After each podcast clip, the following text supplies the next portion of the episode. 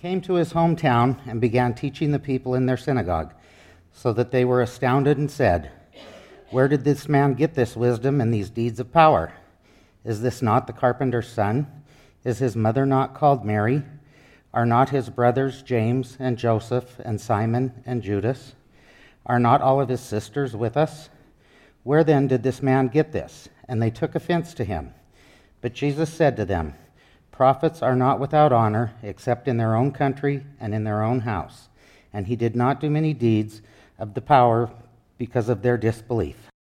Good morning. It's great to be here with you. It's great to see you. If we haven't met, my name's Hannah, and I get to lead our hospitality team. I get to plan our scattering events that we do once a month. Um, I've been on staff here at Narrate for over five years, and then maybe two or three times a year, I get to give the message. So this is one of those mornings. Glad you're here. Did anyone else find it ironic that we're talking about family? We're talking about hometown the week of Thanksgiving. I think Adam planned it that way, and I think he also planned to be gone too. Just kidding. So I was reading this section. I read these five verses. That's all we get this morning five verses. I read these a lot in preparation for this morning. And I think I now have more questions than answers. So a lot of this morning is going to be a lot of my thoughts and a lot of my questions about what is even happening in this weird section of Matthew. The first question that I started to think about was family. What about family? In my life, there have been several instances where I've kind of had this experience of family outside of maybe the traditional sense of family. So I thought a lot about my college roommate. I lived with Margaret in college, and after college, we lived together for about five years. And I would definitely say we had this sense of a little family unit. In fact, it was kind of a joke. So we got married in the same summer, and we had this joke that for the first five years of our marriages, we'd lived with each other more than we'd lived with our husbands. Um, it was just kind of this joke until this last summer. Now we're married longer than five years. It's no longer funny. I get it. So I also thought about kind of my Helena family. Scott, my husband, and I don't have like family in the traditional sense to say here in Helena, but we definitely have like a Helena family, people we've done life with the past five years, we've spent holidays with and gone through major life events together. I would say there's definitely a sense of family there. What I also started to think about was this idea of family of origin. And just to be really kind of specific in our language this morning, family of origin is really the family that you grew up in. It's kind of our, I like to think of it as our first impressions of the world. It's where we learn to be who we are for better or for worse. It really kind of shows us, it gives us an intro to worldview and really helps us kind of learn how to interact with people. And I get that bringing up family of origin can bring up a lot of kind of trauma or grief, maybe. And really, I think, you know, for better or for worse, it's kind of our first impressions of the world. I like to think about this idea of family culture. And the family culture that we were raised in can kind of influence who we are. I love, I don't know about you, but I waste a lot of time reading like random BuzzFeed articles. And my favorite articles are the ones that are titled something like Things that my family did growing up that I thought were normal but are actually weird. and so I asked my sister this question this week. I said, Steph, what, what did our family do that was, that was kind of weird and we had no idea? And so we started talking about when I, my sister and I were little my mom would speak to us in really basic Spanish. Now, I was born and raised in Glendive, in eastern Montana. So think Billings and drive east to North Dakota. And if you get to North Dakota, you've gone just a little bit too far. But a little bit of context my mom was raised by uh, my grandfather, who was in the Air Force, and my mom grew up all over the world. And so she spent her middle school years in Spain. And my grandma was actually really good at Spanish, and my mom is pretty good too. And so when we were growing up, she would often like count in Spanish, or I knew like all the colors and just basic words around the house. So it's really common for her to yell, vamonos at us if we were really slow. That means let's go, like let's get moving. She would also say zapatos a lot, which is shoes in Spanish. I must have lost my shoes a lot or something. I don't know. But that one stuck in my head. I was at a friend's house one afternoon. I don't know how old I was, but I was still pretty little.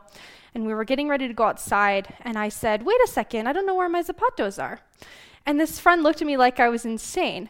And that's when I realized not every family living in Glendive, Montana has like three dozen words of Spanish randomly floating around in their vocabulary. So, family culture, we're thinking about our hometown culture as well this morning.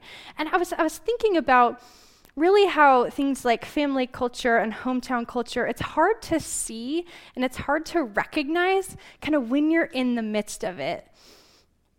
I thought about this experience I had. It was really this first time I, I kind of started to think about differentiating from family of origin and family of kind of hometown culture.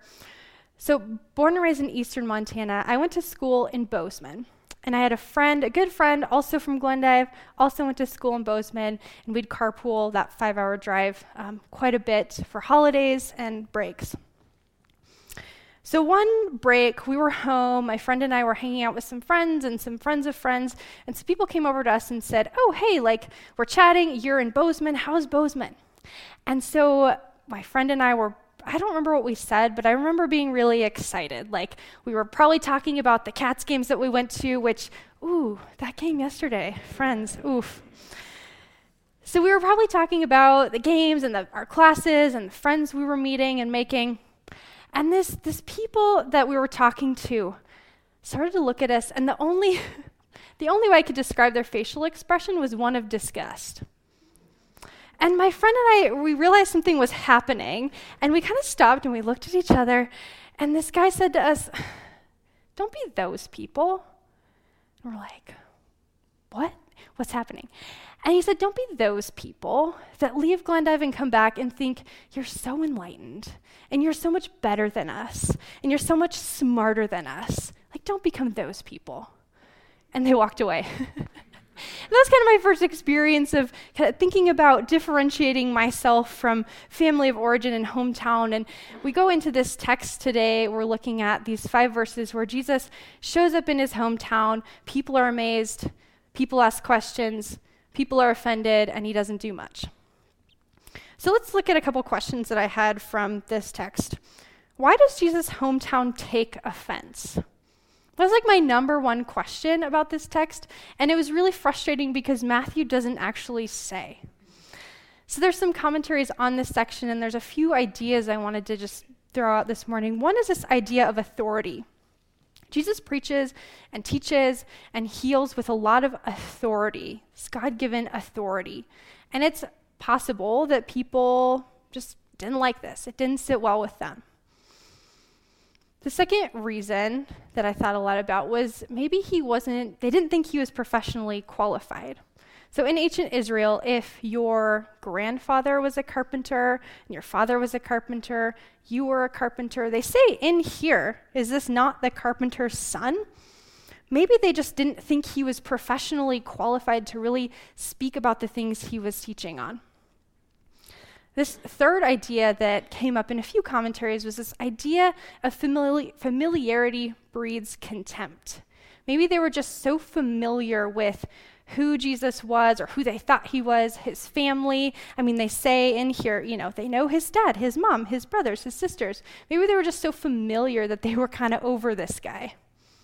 Now, okay, if you know me, you know I like to add a little bit of psychology into some of my messages. So I really got hung up on this phrase and I thought, well, let's just research it. Does familiarity really breed contempt? So, j- jumping out of Matthew for like two minutes, does familiarity really breed contempt? So, I found a bunch of actually research kind of studies that they've done on this phrase. And there was an article in Psychology Today that actually broke down these different research studies. And familiarity speaks to this idea of quantity of interaction versus quality of interaction. So if I see the same woman walking down my street, walking her dog every day, we're quite familiar with each other, but we've had zero interaction. So what happens when we interact with one another? So a couple things can happen. Familiarity can actually increase our liking due to what's called an uncertainty reduction. We as human beings we like certainty, we like stability, we like patterns and routines. And so if I become more familiar with you, I know what you like to talk about, I know what makes you laugh, I know more about how you're going to respond and react, and that makes me more comfortable. And that anxiety that comes with uncertainty and a knowing is reduced. I think about this when I go to Portland. Um, this came up in my mind as I was researching this. I've been going to Portland a couple times a year now for four years. And I don't think I slept the first time before I went for like a week because I was so nervous about the uncertainty. What, what is this going to look like? And now I have a lot less anxiety because I know the airports I'm going to go through. I know where to get my car. I know how to get out of the airport. I know where I like to get coffee. I know where my friends live. I know how to get there. And so my experience of going to Portland, I've started to like a lot more because there's less uncertainty in what's going to happen. So that's one thing. The second thing that can happen is familiarity can actually lead to uh, an increase in disliking. So if we get to know each other, maybe you're bored with me. Maybe I say something that's offensive. Maybe you have a bad interaction. Maybe you go to a place and you have a bad experience. You just don't like it. Familiarity can lead to an increase in our dislike. So, does familiarity really breed contempt? It can, but it also can breed liking. It just depends on the quality of our interaction. So Thanksgiving gets really political or really tense, you can bring up this really fun fact about familiarity breeding contempt, and everyone will be bored to tears. so let's get back into Matthew. How does Jesus respond? How does he respond to his hometown kind of taking offense at him? It says in here, Jesus said to them, Prophets are not without honor except in their own country and in their own house and he did not do many deeds of power there because of their unbelief. So, what Jesus is doing here is he's placing himself in a long line of prophets who too have been rejected and misunderstood by the people that they were trying to serve.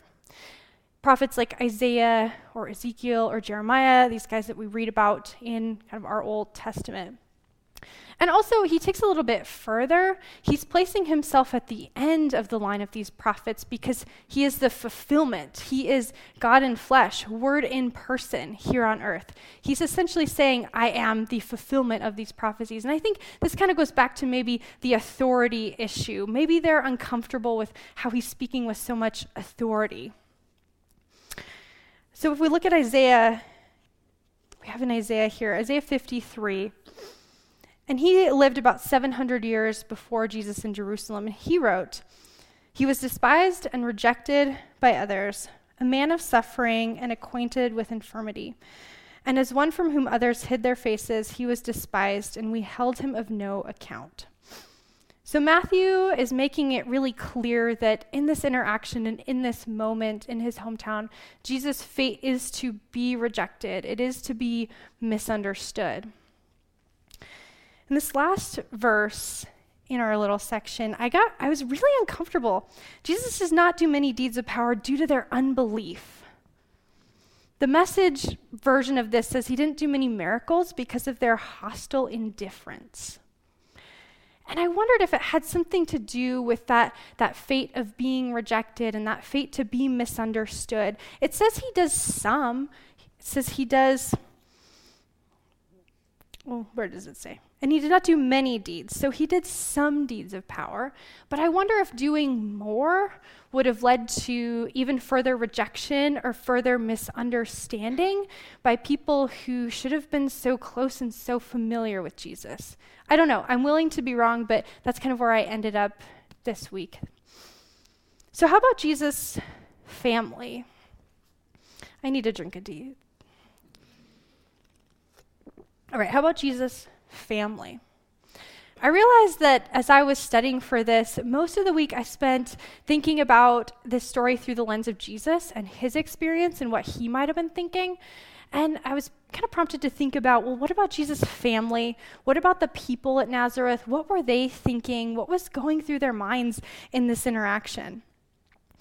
Commentaries kind of imply that Jesus' family is right here in the synagogue with the other people taking offense at Jesus and what he's saying. And N.T. Wright reminded me in his text, he said, families are often less tolerant of our own members than people on the outside. And that was really hard because I, I thought, I actually asked Scott if he thought this was true. and he said, hmm, how many times? he said, he said, how many times have I told you something that I thought was really interesting and you went, huh, And someone the next week told me this, and it was the most interesting thing I'd ever heard. That happens to me uh, probably more than I should admit. But if we think about it, I think it's true. We're often less tolerant of our own members than the people on the outside kind of our family unit. And I don't think Jesus is the exception. John 1 says, He came to what was his own, and his own people did not accept him. What if their familiarity with Jesus caused them to miss out? So, Nazareth is a town, or was a town of about 500 to 1,000 people. I grew up in a town of 5,000 people, and I feel like I knew everyone in their business. So I can't imagine 500 to 1,000 people. They would have been really familiar with Jesus, they would have been familiar with his family. It says here, you know, isn't he this carpenter's son? We know his mom. We know his brothers, James, Joseph, Simon, and Judas. We know his sisters, but they didn't name his sisters. the best I could figure out with why his sisters weren't named in here was it's a patriarchal culture. So family lineage is traced lineage is traced through males and the men of the family. And so it's possible his sister's names just weren't available to Matthew. That's the best I could tell on that. But they would have known his family. They would have been really familiar with him as a kid. You know, isn't that this that local kid who lived down the street? Remember him? He was a little off. I don't know what he's talking about now. They would have been really familiar with him and his family.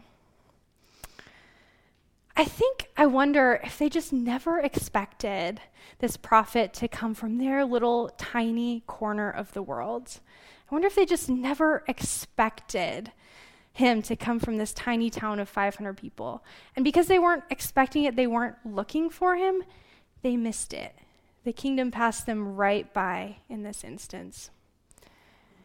What if our assumptions about God prevent us from seeing him show up in our everyday lives? What if our familiarity with Jesus, what if our assumptions about how God works and how Jesus moves today in the world, what if our assumptions are so kind of locked in that we miss it when God's moving and, and acting in, in ways that we can't even imagine? I loved this quote, and it says, Our familiarity with Jesus can make it impossible for us to recognize him when he comes to us thirsty, a stranger, naked, or a prisoner. Whew. I've got a heavy, heavy little section of text this morning, but N.T. Wright did provide some hope that I really latched onto. And he reminded me that after the resurrection and after kind of Christ died and he rises again, his relatives and family were really active in the early church as leaders, and none more prominent than his younger brother James. If you're familiar kind of with the New, sec- New Testament section of the Bible, James wrote a whole book in there. And then in about 60 AD, he was killed in a really graphic and brutal way because of his leadership in the early church. So they do kind of come around eventually, but in this instance, we don't we wouldn't know that.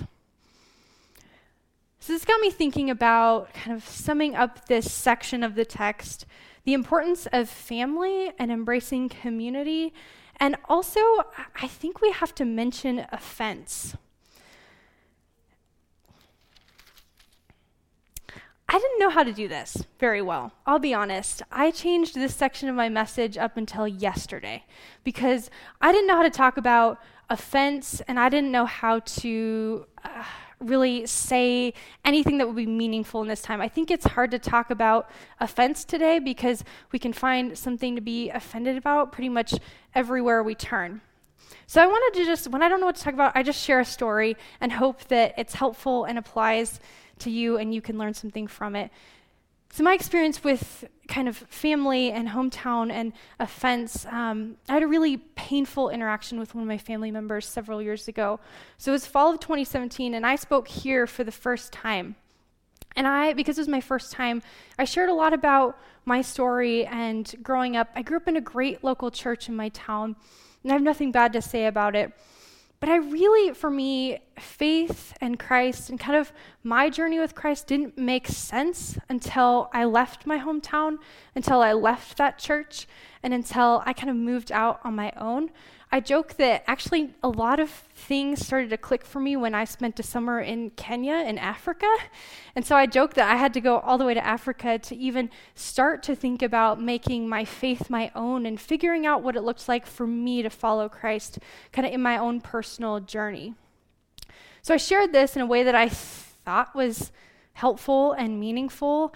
And I sent it to my family because I was really excited. Like, I didn't throw up on stage or pass out. Like, and I thought I did okay. I thought I said some cool things. And I sent the podcast to my family. And the first response I got was, Oh, I hope no one from our hometown hears this. I hope no one from our church hears this, especially our pastor, because they were so offended the fact that I, I had to leave for this to kind of start to make sense to me. And so I'm not really sure where that lands with you, but I think sometimes offense means you're doing the right thing too. And I know I've seen that in my story, and, and that's kind of all I'm going to say about that because I feel totally unqualified to talk about offense in any more than what I've seen in my life and my story. So, we're going to talk about, kind of to wrap up, and, and I wanted to talk about this article that I read, and it's called The Nuclear Family Was a Mistake. And it's by David Brooks, and I know Adam mentioned his book, Second Mountain, a few weeks ago. So, he wrote this article in The Atlantic that came out a year ago. And it's this really interesting article that talks about the first half talks about f- the structure of the American family from the 1800s to today. And he starts in the 1800s, and at that time, about 75% of Americans were farmers, and so they lived in big corporate families that were structured around the farm. And so you might have family, uh, you know, parents and kids, and maybe an aunt and uncle, or in-laws or grandparents that lived with you. And then we kind of moved to the industrial age, and kids started to take jobs away farther and farther from home and then we kind of zoom ahead. Um, it's like a 45 minute read, so I can send you the article and you can read it and we can have coffee, and I'd love to chat about it. So I'm really summing it up really quickly. And then we move to the 1950s, and we've got this idealization of what's called the nuclear family, which is you know, parents and two and a half kids and a dog and a white picket fence, and how we idealized that, and it worked for a very small number of people in a very certain social class, and there's things we have to talk about race and gender that go into why that worked for a very short period of time. And then we move on and we see the decentralization and fragmentation of families kind of into smaller and smaller units, and we know that Americans are lonelier than ever when we get to today. It's kind of the first half of the article. But then the second half of the article, he introduces this idea of kinship and mutuality of being. And he examines different cultures of kind of different times and places who've thought a bit differently about community and family and extended family. My favorite part of this article was this, this saying from a people group out of Micronesia and they say, My sibling from the same canoe. And I love that phrase because Micronesia is this nation made of a bunch of islands, and I'm sure they spend a lot of time in boats. And so, um, if you survive this tribulation and this harrowing experience together with someone in the same canoe, like you are bonded, you are now family. I'm probably going to use that phrase from now on. I don't know, I kind of liked it. So he ends up talking about this idea of forged families or chosen families, and that there are people kind of all over the US he interviews and talks to who are choosing to live in these kind of extended family groups and extended networks. He goes on to say, like, there's something about the extended family that provided a shock absorbency to the crises that show up in life a death or a chronic illness, when we have kind of all these people around us, it's easier for people to kind of fill in and slide in and take care and, and kind of move into different roles.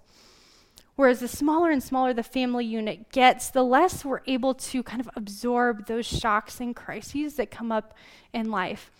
And so he talks about these different kind of people who are trying to live in these like mutual communities and forged families. I wanted to just end here on this quote because he sums it up really nicely. It's a little long, so when we discuss the problems confronting the country, we don't talk about enough about family enough. It feels too judgmental, too uncomfortable, and maybe even too religious. But Americans are hungering to live in extended and forged families in ways that are new and ancient at the same time.